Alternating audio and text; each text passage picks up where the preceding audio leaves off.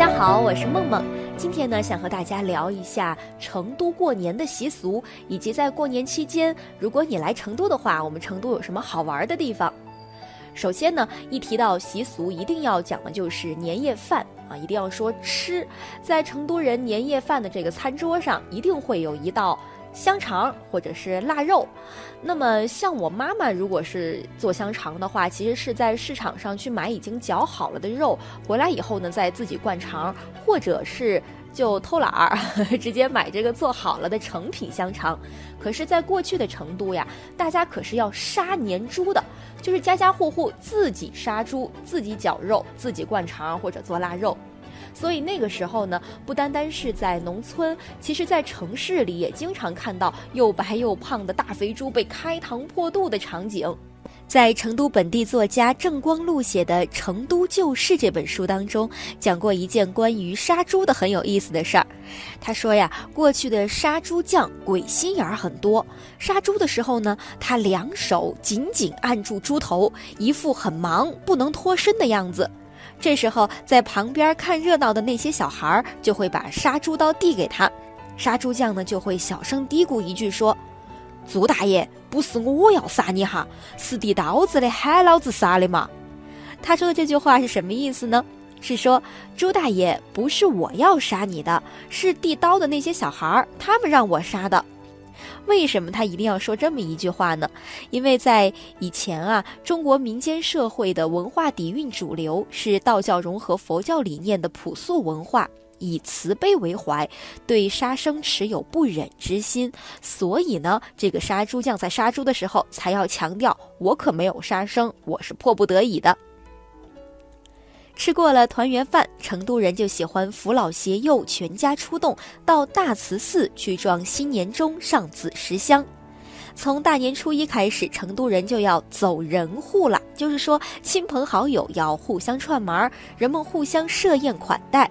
除了走人户之外呢，我们还要出去玩儿。从初一开始，人们就喜欢游喜神方。这是一种老成都人的民俗，有将近两百年的历史了。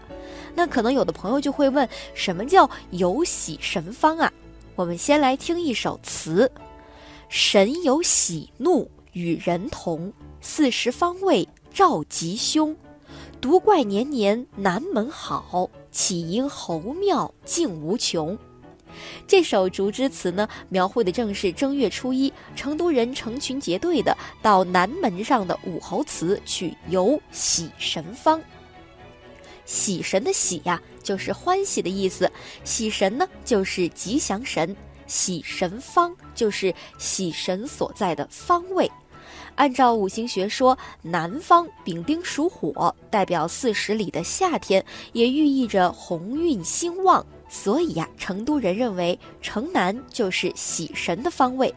加上城南的武侯祠里供奉着蜀地老百姓特别崇拜的诸葛亮、刘备、关羽、张飞这些鼎鼎有名的三国英雄人物，那么武侯祠呢就成为了真正的喜神方。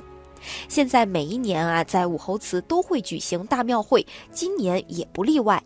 其实说到庙会，可能很多地方都有庙会，尤其是咱们北京的朋友啊，一定会说这个庙会的历史在北京是最源远流长的。那么成都的庙会有什么特点呢？我觉得特别有特点的是两点，一个是看，一个是吃。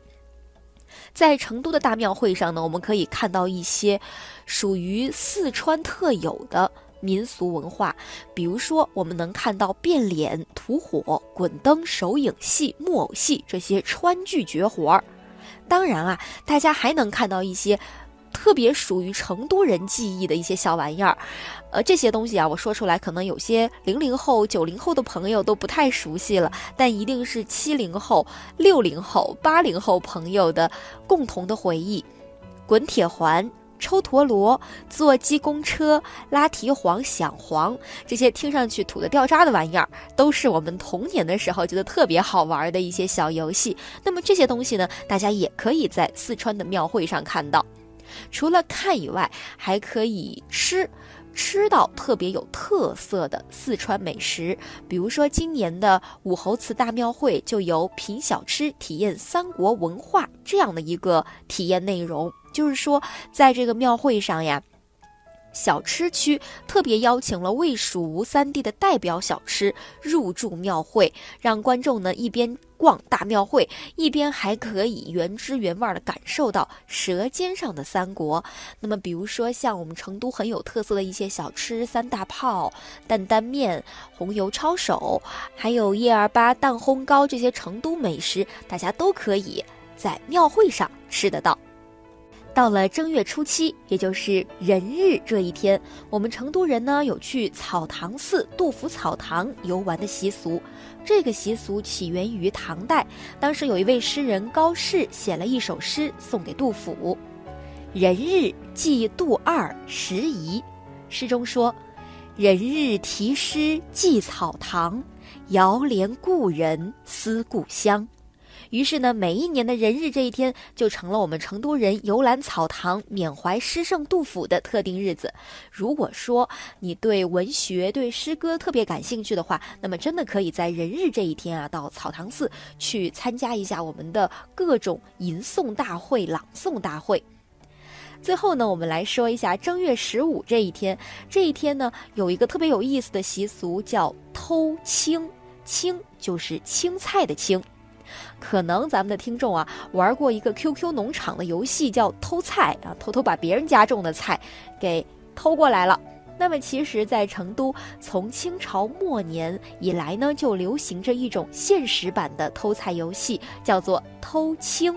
根据成都的传统习俗，如果说哪个小伙子喜欢上了邻居家的姑娘，就可以在正月十五这天晚上去姑娘家的菜地里偷偷的摘几把青菜来表达爱意，而姑娘呢，如果发现自家青菜被人偷摘了以后，就知道，哎，有人暗恋自己，心里呢会充满了喜悦和憧憬。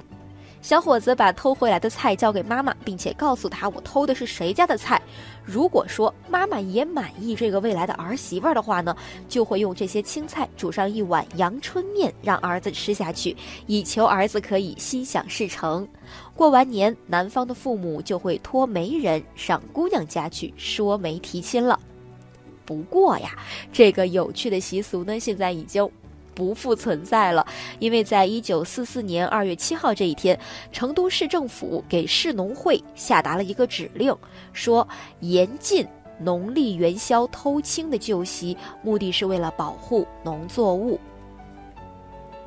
好啦，刚才说到的就是成都的春节习俗，接下来呢，我再给大家介绍四个春节期间成都好玩的地方。第一个地方就是刚才我们提到的成都武侯祠博物馆举办的成都大庙会，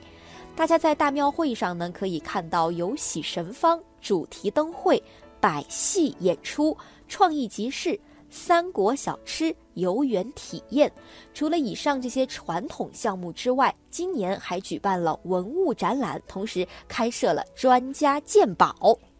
如果说喜欢异域风情的朋友，那么我建议大家啊去成都的金沙太阳节，在金沙遗址博物馆，二月二号到二月二十四号期间会举办一个金沙太阳节的活动。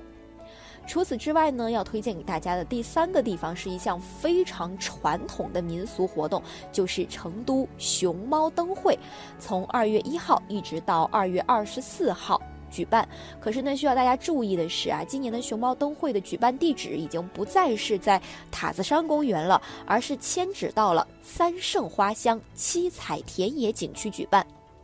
最后要给大家介绍的这个好玩的地方，适合那些喜欢自驾游的朋友。啊，如果说你不爱在成都市内待着，那么推荐你呢可以自驾去自贡看一看。国际恐龙灯会，为什么自贡的灯会会这么有名呢？因为其实从上世纪八十年代开始，自贡灯会就已经声名在外，而且名声呢已经超过成都灯会了。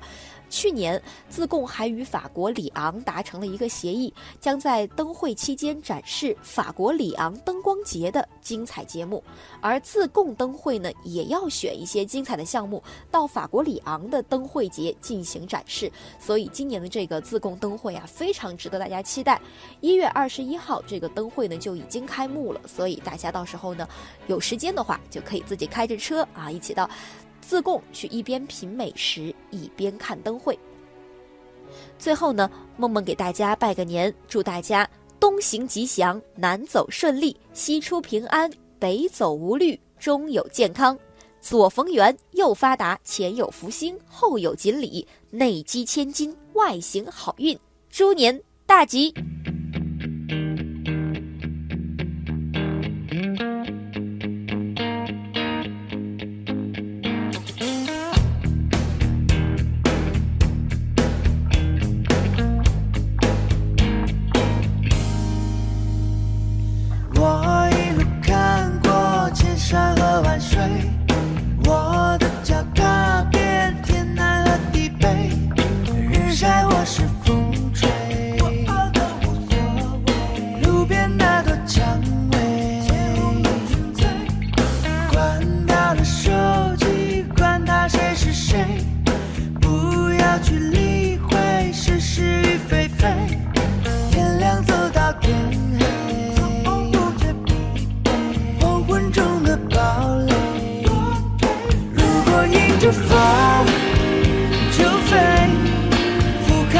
世界